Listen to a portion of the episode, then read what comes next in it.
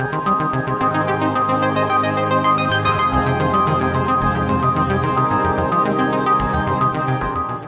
สู่รายการ My y o u Business นะครับรายการที่จะเชิญคนทำงานในอุตสาหกรรมสร้างสรรค์มาพูดคุยเกี่ยวกับชีวิตความคิดและการทำธุรกิจของเขานะครับผมสยามอัตตริยะนะครับทำหน้าที่เป็นผู้ดำเนินรายการนะครับตอนนี้เป็นตอนที่สามนะครับของแขกรับเชิญคุณปิยพงษ์ภูมิจิตนะครับหรือคุณอุ้มจาก Check and Bake Studio นะครับมารับฟังกันครับ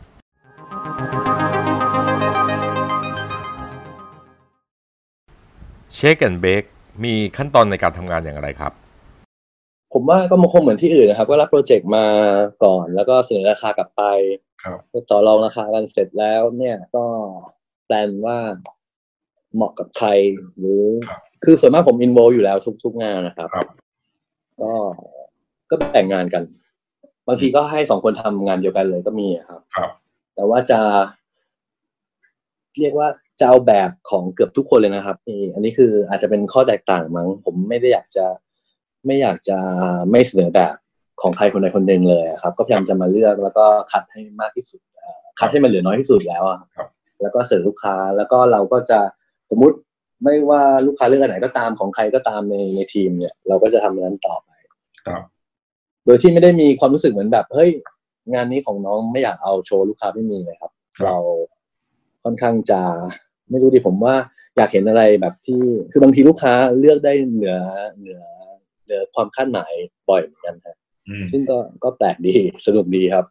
แล้วทีเนี้ยพอพอโปรเซสของมันก็เป็นโปรเซสปกติเลยครับ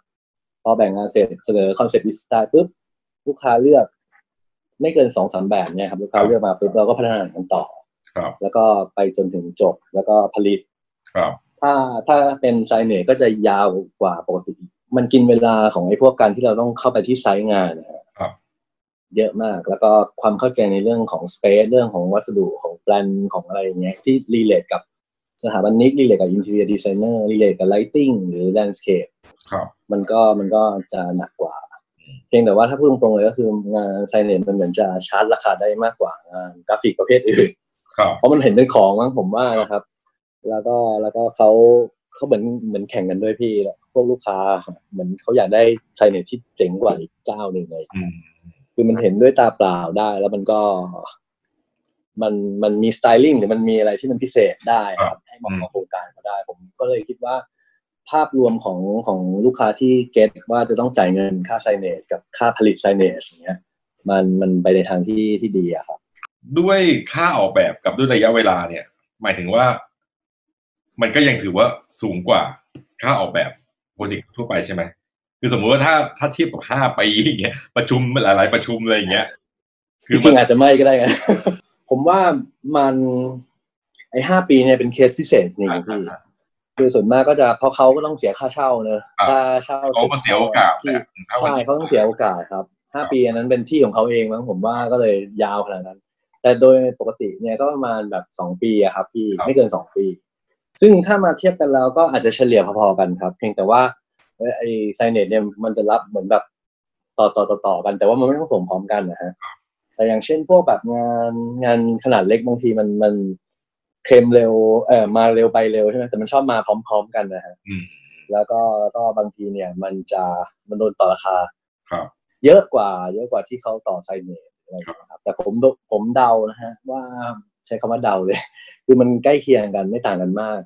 เพียงแต่ว่าอย่างไองานไซเนตเนี่ยอาจจะเป็นงานที่งวดเทอมจ่ายเงินของแต่ละแต่ละงวดเนี่ยมันอาจจะใหญ่กว่าครับเกณฑ์ในการคิดเงินของเช็คแอนด์เบคเป็นยังไงครับในแต่ละโปรเจกต์โหคำถามที่ยากมากเลยอ่ะคือมันมันคือมันย้อนกลับไปเมื่อกี้ครับที่ที่บอกว่ามันมีอยู่สี่อย่างเนี่ยครับมันจะมีงานที่ไม่อยากทำแต่ถ้าได้เงินเยอะก็ทำเนี่ยครับก็จะคิดราคาแบบค่อนข้างเรียกว่าอะไรดีอะใช้ใช้คู่มือเลยมั้งคู่มือที่ที่ที่เมืองนอกก็มีอะครับมันจะราคามันจะค่อนข้างโอเวอร์ไพรส์หน่อยครับส่วนถ้าไหนอยากทำก็ก็จะไม่ไม่ได้แคร์อะไรมากเพราะว่าอยากทำก็ก็จะคิดเป็นพิธีเองด้วยซ้ำว่าไม่ให้มันแบบเข้าเนื้อหรืออะไรอย่างเงี้ยครับให้มันอ่า cover fixed cost ให้ได้อย่างเงี้ยครับหลักๆ ก็ประมาณนี้แล้วก็ อันที่ไอ้พวกโปรเจกต์ที่ไม่ได้อยากทำแล้วเขาให้ค่าฟรีโดยที่แบบบางทีก็ต่อบ้างบางทีก็ไม่ต่ออย่างเงี้ยครับมันก็ทำให้ออฟฟิศอยู่ได้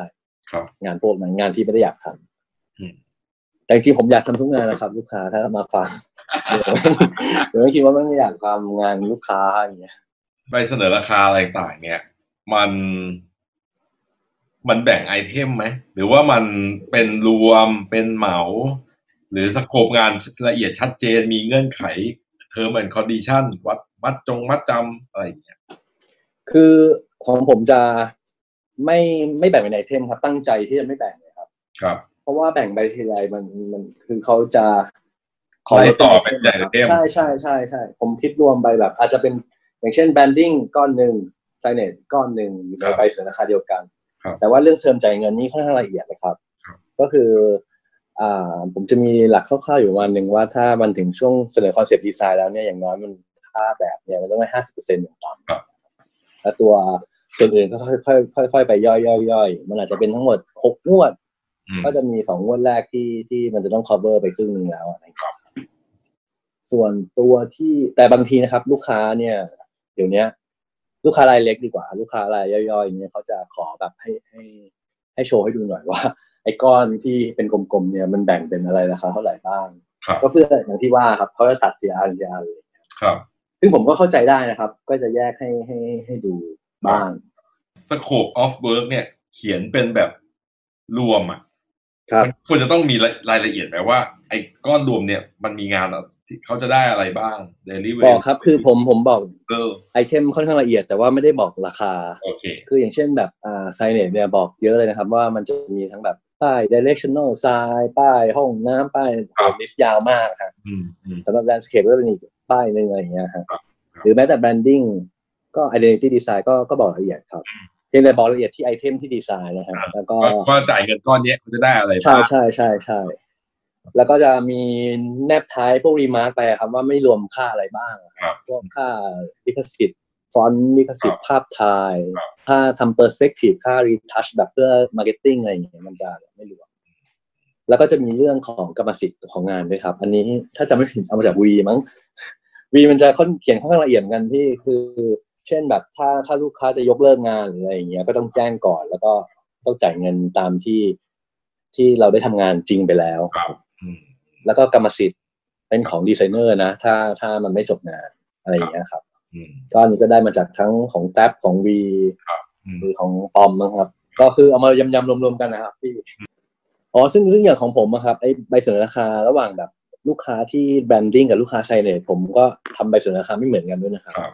แล้วก็ลูกค้าต่างชาติและลูกค้าในไทยก็ไม่เหมือนกันอีกลูกค้าองค์กรที่ใหญ่แบบซีเรียสมาหน่อยหรือมีชื่ออยู่ในตลาดหุ้นเงี้ยก็จะไม่เหมือนกับลูกค้า เอส เอ็ม อี อะครับผมผมค่อนข้างดีเทลกันอันนี้หมายถึงรายละเอียดของใบเสนอราคาหรือหมายถึงตัวราคารายละเอียดของทั้งคู่เลยครับคือพอเป็นในบริษัทที่อยู่ในตลาดหุ้นหรืออะไรเงี้ยมันจะค่อนข้างแบบโค้ดโคเลชั่นนี่ประมาณ สี่ห้า หน้าครับแต่ถ้าเป็นแบบของ เอส เอ็ม อี อย่างเงี้ยฮะอย่าง Thunderbird หรืออะไรบางทีแบบ Thunderbird อาจจะไม่มีเลยด้วยซ้ำผมบอกเอาใช่ใช่ใช่แต่แต่อย่างลูกค้าใหม่เงี้ยก็จะหนึ่งใบสองหน้าเองฮะเนี่ยซึ่งซึ่งเขาก็เขาก็เข้าใจผมผมผมผมว่าเขาคงไม่รู้หรอกว่าผมทำกับบริษัทใหญ่ก็จะละเอียดกว่ามากอะไรอย่างเงี้ยเพราะผมคิดว่าผมอาจจะประมาทก็ได้พี่ในอนาคตมันอาจจะเกิดอะไรขึ้นก็ไม่รู้จริงๆมันควรจะทำสีหน้าทุกเจ้าหรือเปล่าก็ไม่รู้นะครับแต่ว่าผมแค่แค่อยากเอาเวลาไปทำงานแบบอยากคิดงานแล้วอ่ะไม่ได้อยากจะมาดีเทลกับกับตัวใบเสนอราคามากเพราะว่ามันยากอ่ะหมายถึงว่าใบเสนอราคาบางทีแบบมันละเอียดมากเลยเวลาที่ที่เขาจะอย่างเช่นแบบลูกค้ารายใหญ่ๆมาชวนไปอ่าเสนอ proposal อย่างเงี้ยผมใช้เวลาทำกับมันแต่บอกได้เลยว่าจะอ้วกมันก็เป็นธรรมชาติของนักออกแบบนะเราก็ไม่ชอบทำงานเอกสารไม่ชอบนั่งคิดงงคิดเงินหรืออะไรต่างๆเหล่านี้แล้วเราก็ทำตัวไม่ถูกเวลาโดนต่อโดนอะไรแล้วเราก็อยากจะรีบข้ามพาร์ทนี้ไปเร็วๆกด fast forward ไปอะไรเงี้ยคือแบบว่าจะได้ไปทำงานทำการสักทีอะไรเงี้ยต้องต้องถามงี้พี่ว่าพี่ใช้ Excel เป็นไหมไม่เป็นผมก็ใช้ไม่เป็น Word เป็นยังใช้ไม่ค่อยเป็นเลยอ่ะไม่เป็นเออทีลูกค้าส่งมาบอกว่านี่แท็กเชนได้มีอะไรกูแบบไม่เป็นอ่ะเออ คือเราถือว่าคนอื่นเขาบอกว่ามันง่ายอ่ะเรารู้สึกว่ามันยากเลยมันก็ยากมากเลยอ่ะวิธีคิดของแบบ Excel อ่ะไอเซลของมันแต่ละอันมันไม่รู้เรื่องเลยรูเบิร์ตที่แบบมันจับหน้าซึ่งเหล่านี้เนี่ยอุ้มทำเองหมดงานเอกสารงานคิดราคางานอะไรต่างใช่ครับทำเองหมดเลยฮะก็โดนต่อก็โดนต่อที่ผมคิดเองหมดครับ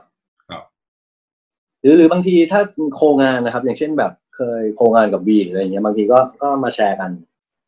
ก็บางทีก็รู้อ๋อมึงคิดแบบ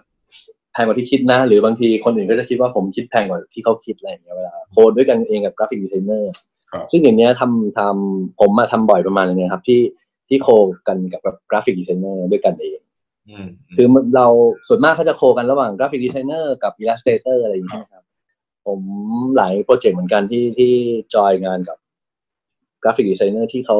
เป็นเพื่อนเพื่อนผมมาครับที่จบโรงเรียนเดียวกันมาแล้วลองมาทำด้วยกันก็ก็สนุกดีครับมันเหมือนแบบนานๆทีมาทำกันทีปีหนึ่งสองครั้งหรืออะไรอย่างเงี้ยแล้วส่วนใหญ่เป็นงานเกี่ยวกับอะไรครับอ่าเป็นงานปกหนังสือก็มีครับไซเน็ตก็ยังเคยมีเลยครับพอเป็นเอกชนเนี่ยผมจะโดนต่อในในความแบบบางทีต่อแบบเหมือนเขามีอาชีพที่จะต้องต่อราคาเราอะครับคือเหมือนเขาเป็นฝ่ายจัดซื้อเขาอะครับที่ที่ต่อแบบลากเลือดคือขอให้ได้ต่อละกันอะไรเงี้ยที่ผมว่ามันมันไม่ค่อยผมไม่ได้คิดราคาเผื่อต่อแค่นั้นเองที่ที่อยากจะบอกทุกคนเพราะว่าไม่รู้จะคิดเผื่อต่อไปทำไมแต่บางทีก็มีนะครับพี่ที่เจอลูกค้าแล้วแล้วมีคำล่ำลือมาก็ว่าต้องคิดเผื่อต่อไว้เลยนะก็ก็จะมีบ้างแต่ส่วนมากจะไม่ค่อยคิดเผื่อต่อแล้วก็บางงานที่ผมบอกเนี่ยก็คือว่างานหนังสือเนี่ยเป็นงานที่ที่คิดราคาได้แบบถูกเกินไปแต่แต่มันแพงกว่านี้ไม่ได้ครับเพราะว่าเพราะมันโดนบังคับด้วยราคาหนังสือที่ขายอ่ะเขาก็ไม่ได้เป็นธุรกิจที่เขาจะใช่ใช่ใช่ใช่เยอะแยะมากมายคือตั้งแต่เด็กมาผมจำได้เลยผมอ่านบทสัมภาษณ์เนี่ยวินฟรอสอ่ะว่าว่าเขาพูดถึงว่าเขาชอบทำหนังสือมากและพาร์ทเนอร์หรือฝ่ายบัญชีเขาก็เดินมาบอกวันหนึ่งว่าถ้าออฟฟิศมึงยังทำหนังสือต่อไปเนี่ยอีกสามเล่มมึงเจ๊งแน่มึงเลิกทำหนังสือได้แล้วอะไรอย่างเงี้ยเพราะว่ามันใช้เวลามันประชุมกับหลายเจ้าหลายส่วนอะไรเงี้ยเขาก็เลิกเลิกทำหนังสือครับช่วงหลังวินฟอร์อะไรนี้ก็ไม่ได้ทำหนังสือเท่าไหร่เลยเขาอยู่ออสเตรเลียใช่ไหมใช่ครับใช่เขาย้ายจากเพนตาแกรมจากลอนดอนไปอยู่ออสเตรเลียซึ่งตอนนี้ก็ดูเหมือนไปได้ดีเลยครับแล้วออฟฟิศก็ใหญ่ขึ้นเรื่อยๆส่วนกลับมาที่ไอ้หนังสือที่ว่าเนี่ยครับผมก็ผมคิดว่าถ้าหนังสือเนี่ยผมอาจจะคิดถูกไปในในในเชิงที่ว่าถ้าเทียบกับรีซอสที่ต้องใช้ครับแต่ว่าผมก็ยอมรับได้เพราะว่าผมชอบทำผมชอบทำหนังสือรู้สึกว่าหนังสือมันเป็นงานที่ทำแล้วมันจบได้ในในพวกเรากันเองในดีไซเนอร์ด้วยกันเองเราคอนแทคโดยตรงกับโรงพิมพ์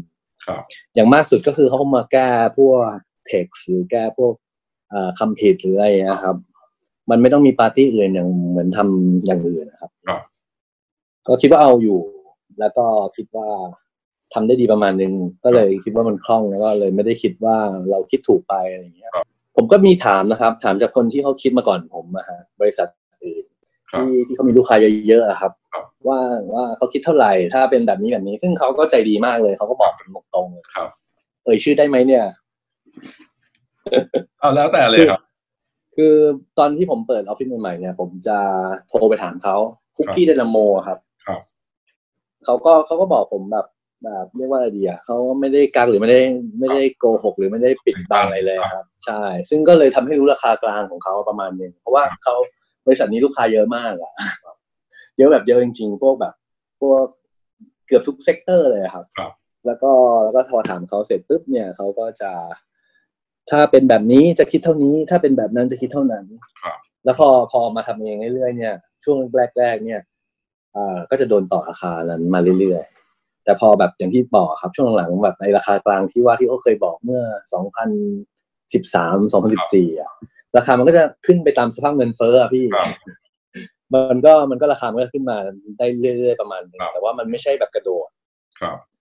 มันผมไม่ได้ไกลจากราคากลางมากเท่าไหร่อ่ะราคากลางผมก็ไม่แน่ใจว่ามันมีหรือเปล่านะแต่ว่าผม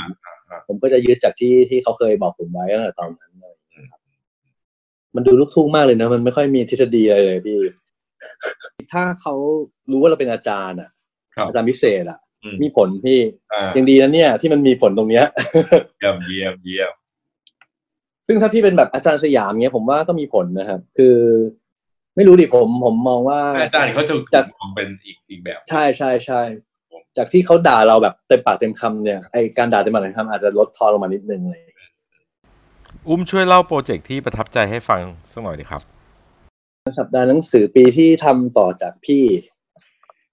อันนั้นยากยากมากเลยสำหรับผมนะเพราะว่าตอนที่ตอนที่ Pink Blue Black and Orange ทำที่ศูนย์เศรษฐกิจเนี่ยบอกตามตรงก็คือผมก็ไปดูครับคือมันเป็นดราม่าด้วยใช่ไหมมันเป็นดราม่าในในสื่อในโซเชียลก่อนแล้วก็พอไปดูของจริงก็จะเห็นว่าพี่สยามทำไว้ทำไว้เยอะมากแล้วมันก็เป็นอันที่แบบทุกอันที่มันเป็นเลเยอร์เนี่ยมันมันไม่ได้เผาหรือไม่ได้อะไรเลยคือผมงงเวลาพี่มากพี่เอาเวลาพี่ไปเข้าห้องการเวลาเพิ่มเวลามาเปล่าพี่ทำไมมันคือ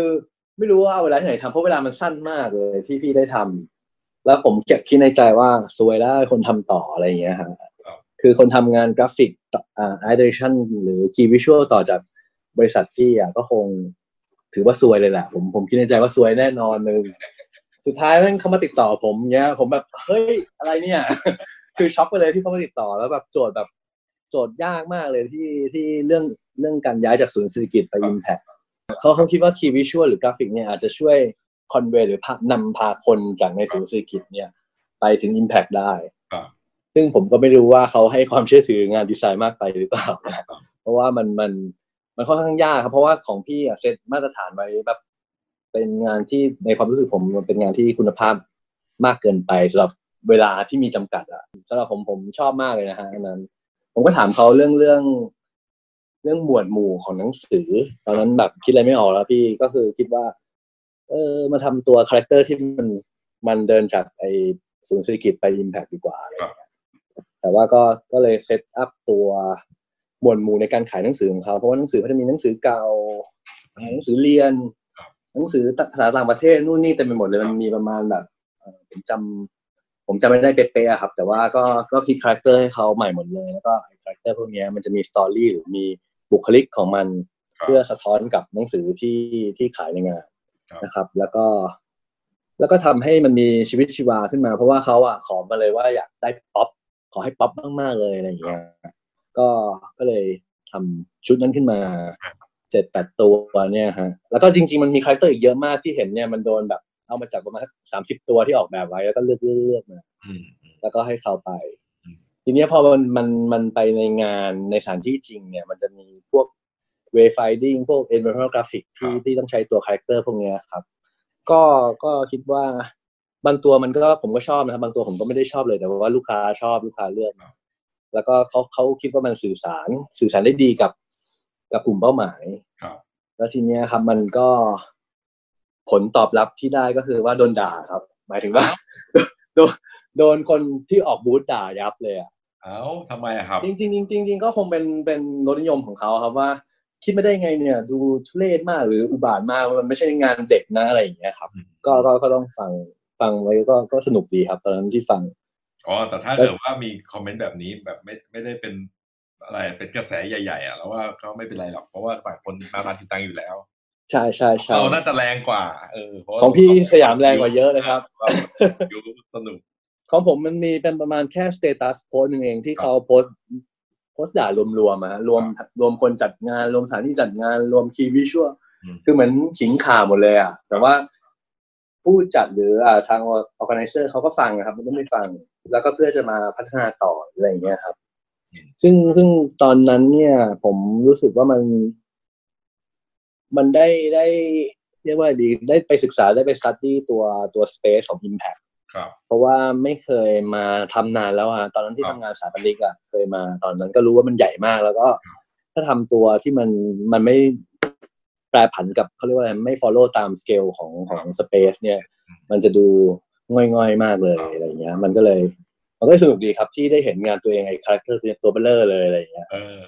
เออก็ก็สนุกดีแล้วก็เขาก็ต่อเนื่องเลยครับเขาก็ให้ทำต่อพวกสติ๊กเกอร์ไลน์อะไรเงี้ยก็ก็ดีฮะก็สนุกดีฮะคือที่อยากแชร์ก็คืออยากจะบอกว่าเวลาผมคิดคาแรคเตอร์ขึ้นมามันไม่ได้เหมือนว่ารูปเล่นอย่างเดียวอ่ะมันเหมือนกับว่าผมใส่นิสัยใส่ใจคอใส่บุคลิกของมันใส่แบบเรียกว่าอะไรดีใส่มุมมองทางสังคมอะไรอย่างนี้เข้าไปด้วยครับ เพราะว่าในตัวของผมเนี่ยมันมีตัว แอล จี บี ที เยอะเหมือนกันคือมันจะมีตัวแบบตัวแปลกๆเยอะครับตัวที่ที่ unusual หน่อยๆถ้าเป็น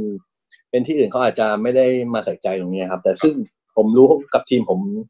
เท่านั้นเองนะครับคนอื่นก็ไม่รู้ลูกค้าอาจจะไม่รู้ด้วยซ้ำลูกค้ามาขอว่าขอประวัติดีเทลมันนะซึ่งประวัติแต่ละตัวที่ผมสร้างไว้อะมันค่อนข้างจะเละเทะมากเลยพี่มันจะมันจะไม่ค่อยเป็นพวกนิสัยไม่ดีอะพี่เด็กเรียนมีสิวเป็นแบบเรียกว่าดียังไม่แน่ใจตัวเองเพศอะไรอะไรอย่างเงี้ยคือมีหมดเลยฮะหรือแบบคนที่แก่ลุงที่แก่มากๆอย่างเงี้ย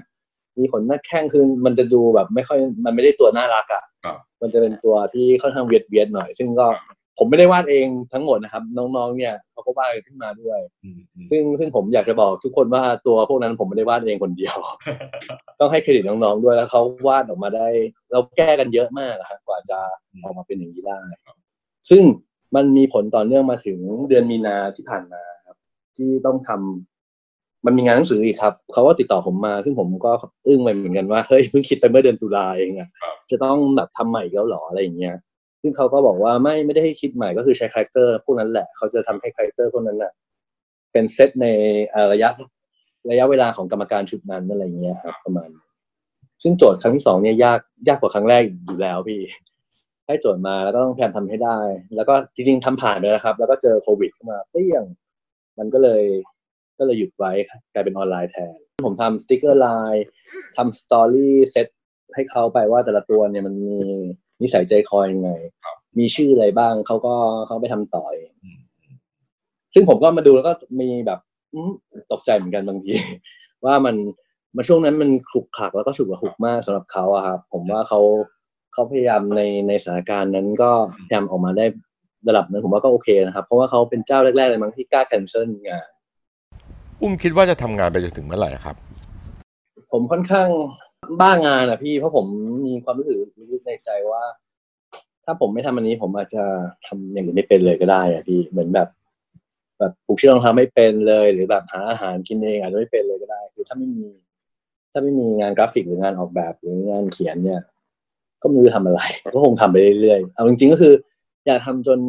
จนทำไม่ไหวคือนึกภาพตอนไม่ได้ทำงานไม่ค่อยออกอ่ะพี่เนาะ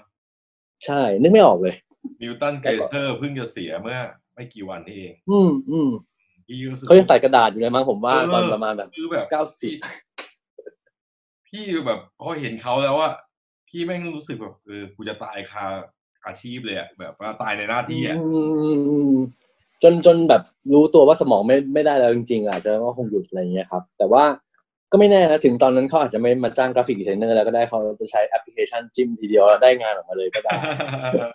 อาจจะเปลี่ยนก็ได้พี่แต่ว่าไม่ไม่ถึงขั้นว่าไม่ถึงขั้นว่าเปลี่ยนจากอาชีพในแวดวงเนี้ยครับคืออาจจะไปทำแบบอะไรอะคอนเทนต์อะผมว่าสุดท้ายแล้วเนื้อหามันก็ยังอยู่อะพี่ครับแล้วอุ้มคิดว่าอยากเรียนรู้อะไรเพิ่มเติมไหมหรืออยากจะ move หรือ shift ไอตัว Check and Bake เนี่ยไปในทิศทางไหนผมสนใจวิธีการหาเงินของพวก Life Coaching เนี่ยแล้วถ้ามันสามารถมา adapt ได้ในแง่ที่ว่าอะไรดีอะเราไม่ได้ไปหลอกเขานะครับแต่ว่าแล้วผมก็เชื่อว่าเขาทำงานกันหนักกว่าจะเป็นไลฟ์โคชชิ่งได้ผมสนใจคนที่ไป follow เขามากกว่าครับว่าถ้าผมขโมย follower เขามาได้บ้างเนี่ยมันก็คงแบบเนี่ยคือสิ่งที่อยากอยากจะเรียนรู้หรืออยากจะทำให้ได้จริงๆก็คือว่ามันไม่ใช่แค่ออนไลน์มาร์เก็ตติ้งด้วยพี่มันมันเป็นเหมือนแบบพฤติกรรมของคนมากกว่า human behavior ในยุคต่อไปเนี่ยที่ผมจริงๆผมอยากจะรู้แหละว่าว่าว่าคนเราจะมีพฤติกรรมต่อไปอย่างไรในอนาคตเพื่อเพื่ออะไรดีเพื่อเป็นดักทางเขาอะเหมือนที่ Facebook มันทำอยู่ทุกวันนี้พี่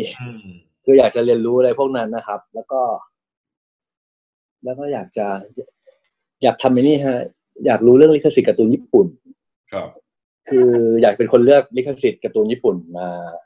อ่าลงเว็บหรือมาอะไรอย่างนี้ก็ได้เพราะว่าต่อไปผมไม่ได้ปริ้นแล้วแต่ว่าผมรู้สึกว่ามันมีหลายๆเรื่องที่ผมอ่านเนี่ยฮะก็อ่านในแอปพลิเคชันแล้วรู้สึกว่ามันน่าจะมีคนมาแปลดีๆในภาษาไทยให้ให้คนได้อ่านเยอะๆเพราะว่าทุกวันนี้ผมไปเจอการ์ตูนที่มันการ์ตูนญี่ปุ่นนะพี่ที่มันเกี่ยวข้องกับเรื่อง psychology แล้วก็เรื่องของโรคซึมเศร้าหรืออะไรพวกนี้ครับเยอะมากเลยแล้วผมว่ามันเป็นประโยชน์มากมันจะมีเปอร์เซ็นต์ของนิสิตที่ที่เขาป่วยอ่ะเพิ่มขึ้นเรื่อยๆครับป่วยซึมเศร้าเนี่ยในคณะในภาควิชาที่ผมสอนซึ่งมันมันเยอะนะพี่มันจาก จากหนึ่งคนกลายเป็นสี่คนเงี้ยสี่คนในจำนวนสิบสองคนนี่ถือว่าเยอะเลยอะครับครับแล้วมันมันมันค่อนข้างจะน่าน่าตกใจมากเหมือนกันเพราะว่าบางทีเนี่ยผมไม่รู้ว่าลูกศิษย์เป็นแล้วการคอมเมนต์งานหรือการแบบคริติกงานเนี่ยมันมีผลกับสภาพจิตใจเขาเพราะคือผมไม่รู้ว่าเขาใช่ใช่ใช่เขาพังอยู่ข้างในอะไรอย่างเงี้ยแล้วคือหลังๆเนี่ยผมก็เลยเริ่มดูเป็นแล้วพี่นี่คืออีกอีกอย่างหนึ่งที่อยากเรียนรู้คือเรื่องจิตวิทยาคือพอเริ่มดูเป็นนี่ก็เลยเริ่มรู้ว่าจริงๆแล้วเนี่ยปัญหาหรือวิธีการแสดงออกของเขาเนี่ยมันมีมันมันสามารถบอกได้จากหนึ่งรูปแบบงานสองสายตาสามคือประกายที่มันอยู่ในตาอะไรอย่างเงี้ยครับก็เลยเลยคิดว่า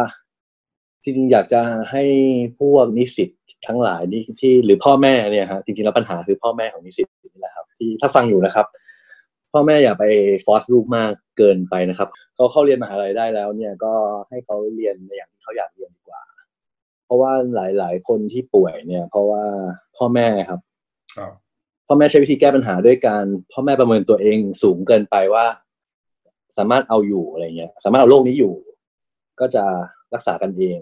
ครับไม่ได้ให้ลูกไปหาหมออะไรเงี้ยครับมันก็เลยกลายเป็นว่ามันยิ่งพังอะไรเงี้ยโหดูเครียดเลยอ่ะพี่เครียดเครียดเครียดไม่เราเราจะอินในเรื่องพวกนี้เพราะเราก็เป็นพ่อไงใช่ไหมแล้วเราก็จะมีเห็นเพื่อนลูกหรือเห็นอะไรอย่างเงี้ยในบรรยากาศที่รู้สึกว่าเออมันก็จะมีแบบว่าพ่อแม่เก่งลูกก็ต้องเก่ง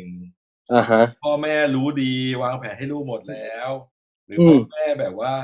เออฉันแบบไม่มีโอกาสตอนนี้ฉันมีโอกาสจะดันลูกให้มีโอกาสมากที่สุดอะไรอย่างเงี้ยแบบเออมันก็จะผมผมคุยผมคุยเยอะพี่กับกับนิสิตที่ป่วยอะครับแล้วเรารู้สึกว่าเขาอะสิ่งที่เขาอยากจะเรียกร้องเลยอะพี่ผมพูดทางทางรายการนี้เลยละกันคือเขาบอกว่าเขาอยากให้พ่อแม่พวกเขาเนี่ยยอมรับว่าเขาป่วยป่วยแบบที่ต้องไปหาหมอแล้วก็ไม่ใช่เรื่องน่าอายด้วยใครๆก็ป่วยได้กับอีกอย่างนึงก็คือว่าเขาอยากให้แบบให้พวกเขาอะไม่ต้องเล่นโซเชียลมีเดียคือคือคือผมคุยกับเขาว่าสนใจแบบถ้ามีนโยบายแบบเร่งด่วนเงี้ยอยากได้นโยบายอะไรเขาก็เด็กๆ เ, เขาก็ตอบมาว่าอยากให้พ่อแม่เข้าใจเขาผมบอกว่าเฮ้ยไม่ใช่นโยบายผมก็เลยถามไปว่าถ้าถ้าไม่ให้พวกคุณเล่นโซเชียลมีเดียเลยอะเอาไหมเขาบอกเอานะครับคือเขาไม่อยากรู้อะไม่อยากเปรียบเทียบด้วยแล้วก็ไม่อยากให้พ่อแม่เนี่ยเปรียบเทียบเขากับคนอื่นและตัวเขาเองก็ไม่ได้อยากเปรียบเทียบกับความสุขของคนอื่นเพราะหลักๆคือคนที่เป็นแบบเนี้ยเท่าที่เราเข้าใจอ่ะคือเขาจะรู้สึกว่าเขาไม่มีค่าไปแล้วดังนั้นเนี่ยมันไม่ว่าจะเห็นอะไรหรือยังใครจะมาพูดอะไรอย่างเงี้ยบางทีการที่ไปเห็นคนอื่นมีความสุขมันก็จะยิ่งแย่แล้วยิ่งพ่อแม่ที่เป็นคนที่เป็นต้นเหตุอีกด้วยแล้วก็มาเปรียบเทียบเหมือนกับมึงพยายามขนาดแล้วก็ยังดีไม่พอแล้วไม่มีวันดีพอเนี่ยที่ว่ามันมันน่าเสียใจเนาะที่แบบว่าเมื่อรู้ว่าเราไม่ไม่มีวันดีพอสำหรับพ่อแม่อะไรอย่างเงี้ยที่ว่าแม่ก็แบบคือมันเจ็บกว่าแต่เด็กพวกนี้ฉลาดนะพี่ฉลาดกว่าเด็กที่ไม่เป็นนะคือนิสิตเขาสอนผมว่าเนี่ยแบบหลายๆคนมันมันเริ่มจากเป็นไอ้เนี่ยพี่อ่า disorder ทางด้านแบบสิ่งเร้าอ่ะคือมีผลกระทบกับสิ่งเร้ามากกว่าคนปกติเยอะมากและคุมตัวเองไม่ได้อะไรเงี้ยแล้วเด็กเขาเป็นม.สาม ก็มีนะพี่ซึ่งผมรู้สึกเซอร์ไพรส์ว่าโหม.สาม รู้ตัวว่าเป็นโรคซึมเศร้าแม่งรู้ได้ไงวะแล้วเขาต้องกินยาอ้าวมีอะไรอยากจะทิ้งท้ายรวมๆเนี่ยพี่มองว่าอาชีพเราอะรายการเนี้ยที่พี่เริ่มหรืออยากทำขึ้นมาเนี่ยเพราะพี่รู้สึกว่าการทำงานในอาชีพเนี้ยมันนอกเหนือจากการออกแบบสวยๆครับมันมีสกิลอื่นๆอีกเยอะมากๆกูไม่เคยรู้มาก่อนเลยว่ามันต้องใช้ในอาชีพนี้แล้วรู้สึกว่าระหว่างทางของพี่เนี่ยเกือบสามสิบปีเนี่ยเหมือนต้องเรียนสกิลใหม่ๆตลอดเวลาเพิ่มเข้ามาเพิ่มเข้ามาเลยรู้สึกว่าเออถ้าเรามีโอกาสทำรายการหรือได้แลกเปลี่ยนพูดคุยกับคนอื่นเนี่ยก็เลยอยากจะให้เขาได้รับรู้หรือเตรียมใจไว้บ้างว่าเฮ้ยการเป็นกราฟิกดีไซเนอร์กับการทำอะไรสวยๆเนี่ยมันเป็นอาจจะแค่มุมเล็กๆมุมเดียวที่อบอุ่นแต่มันมีมุมอื่นที่อาจจะเรียลลิสติกกว่าหรืออะไรเงี้ยโอเคก็คือถ้าถ้าอยากจะบอกเลยคือว่าจริงๆแล้วเนี่ยพาร์ทของของบิสเนสเนี่ยมันเยอะกว่าพาร์ทของมันเรียกว่าไม่เรียกว่าเยอะกว่าเรียกว่าสำคัญสำคัญพอๆกับดีไซน์หรือบางทีอาจจะมากกว่าหรือด้วยซ้ำนะครับครับคือการที่อยากจะให้มันเป็นอาชีพที่ไปต่อได้ครับ มันคงแค่ใช้แอสเซติกไม่ได้แต่ว่ามันต้องคำนึงถึงโอ้โหมันเยอะจริงๆนะคือทุกวันนี้โชคดีที่มันมีโซเชียลมีเดียแพลตฟอร์มในราคาย่อมเยาคือคุณจะซื้อโฆษณามาเพื่อโปรโมทตัวเองเนี้ยมันมันค่อนข้างจะราคาดีมากเลยที่จะทำให้คนเห็นแต่ว่าก็อย่างที่คุยกันเมื่อกี้ครับว่าไอ เอ อาร์ อัลกอริทึมมันมันค่อนข้างจำกัดเราอาจจะไปโผล่ในคนที่ไม่ใช่ลูกค้าเราก็ได้ซึ่งของพวกนี้ครับมันรวมๆกันมันเป็นองค์ความรู้แบบที่องค์ความรู้ของสมัยเนี้ยที่จะอัดแอปกับกับสกิลที่เรามียังไงบ้างนะครับซึ่งผมอ่ะผมสิ่งหนึ่งที่ที่ผมรู้สึกทึ่งก็คือว่าทุกวันนี้เด็กๆที่เคยเห็นนะครับเขาเขาไม่ใช่เมาส์กันแล้วนะพี่เขาใช้แท็กแพดกันแต่แท็กแพดนี่หมายถึงวาดรูปนะไอ้สกิลอย่างเงี้ยมันเป็นเหมือนสกิลของแบบเด็กในศตวรรษใหม่เลยอ่ะซึ่งสกิลพวกเนี้ยมันทำให้เด็กหลายๆคนเนี่ยที่ผมเจอเขาจะไปเป็นฟรีแลนซ์กันมากกว่าซึ่งพอมันเป็นฟรีแลนซ์แล้วเนี่ยมันมันก็คงไม่ต้องใช้สกิลของบิสเนสมากเท่ากับถ้าจะเปิดสตูดิโอเองซึ่งสำหรับคนที่อยากจะเปิดสตูดิโอเองเนี่ยครับมีแอสเธติกสกิลมีรสนิยมที่ดีแล้วก็มีความเข้าใจโลกร่วมสมัยผมคิดว่าเรื่องบิสเนสควรจะอย่าทิ้งมันไปและ อีกอันหนึ่งที่ที่ผมว่ามันค่อนข้างสำคัญกับกับลูกค้าในในประเทศไทยเนี่ยผมคิดว่าการที่เราเป็นเป็นคนที่สามารถ convince หรือคนที่มีเหตุมีผลในการ convince หรือเป็นเป็นเขาเรียกอะไรหว่านล้อมได้ไม่ใช่มั่วนะแต่ว่ามีทักษะหรือสกิลในการหว่านล้อมสิ่งที่ตัวเองทำขึ้นมาให้คนเชื่อได้อะครับพูดง่ายก็คือ storyteller หรือ storytelling เนี่ยเอามาใช้ด้วยในการทำงานเนี่ยผมว่าก็จะทำให้ทำงานได้ได้ง่ายขึ้นหรือทำให้ทำให้มันมันน่าเชื่อถือขึ้นได้ครับไม่ได้บอกให้โกหกนะแต่ว่าอยากให้มันมีที่มาที่ไปเอามาใส่ทีหลังก็ยังได้ครับแต่ว่าแต่มันควรจะมีที่มาที่ไปด้วยเรียกรวมๆว่ามันก็เป็นทักษะในการ presentation เนาะใช่ใช่ใช่ทักษะในการ presentation และทักษะการ convince คนให้ให้ให้คนเชื่อในสิ่งที่เขาทำนะครับเพราะว่าผมเจอหลายคนเหมือนกันที่เขางานดีมากเลยแต่เขาพูดไม่ไม่ได้เลยเยอะเยอะเหมือนกันซึ่งพวกนี้โชคดีครับที่ลูกค้าเข้าใจแต่ถ้าเจอลูกค้าไม่เข้าใจนี่มันแบบเขาก็คงเลิกทำอะขอบคุณคุณอุ้มนะครับปิยะพงษ์ภูมิจิตนะครับที่วันนี้ได้มาแลกเปลี่ยนเล่าประสบการณ์สนุกๆให้เราฟังนะครับจบไปแล้วนะครับกับตอนสุดท้ายของแขกรับเชิญคนที่สามของเรานะครับคุณปิยะพงษ์ภูมิจิตคุณอุ้มนะครับจาก Check and Bake Studio พอดแคสต์รายการนี้นะครับดัดแปลงมาจากคลิปวิดีโอของรายการเราที่ลงใน YouTube นะครับในวิดีโอเนี่ยจะมีภาพตัวอย่างงานแล้วก็ภาพประกอบอื่นๆหากสนใจรับชมเป็นวิดีโอรบกวนติดตามเราในช่อง YouTube ด้วยนะครับรายการ My y o u Business ครับเป็นรายการพูดคุยกับนักออกแบบหรือคนทำงานในอุตสาหกรรมสร้างสรรค์ผลิตโดยบริษัท Pink Blue Black and Orange นะครับด้วยความร่วมมือกับสมาคมนักออกแบบเรขสินไทยหรือไทก้าครับขอบคุณทุกท่านนะครับที่ติดตามฟังแล้วก็รบกวนไปติดตามชมรายการตอนอื่นๆจากแขกรับเชิญท่านอื่นๆในเพจของเราใน Facebook แล้วก็ใน Channel ของเราใน YouTube ด้วยนะครับพบกันใหม่กับตอนหน้าสวัสดีครับ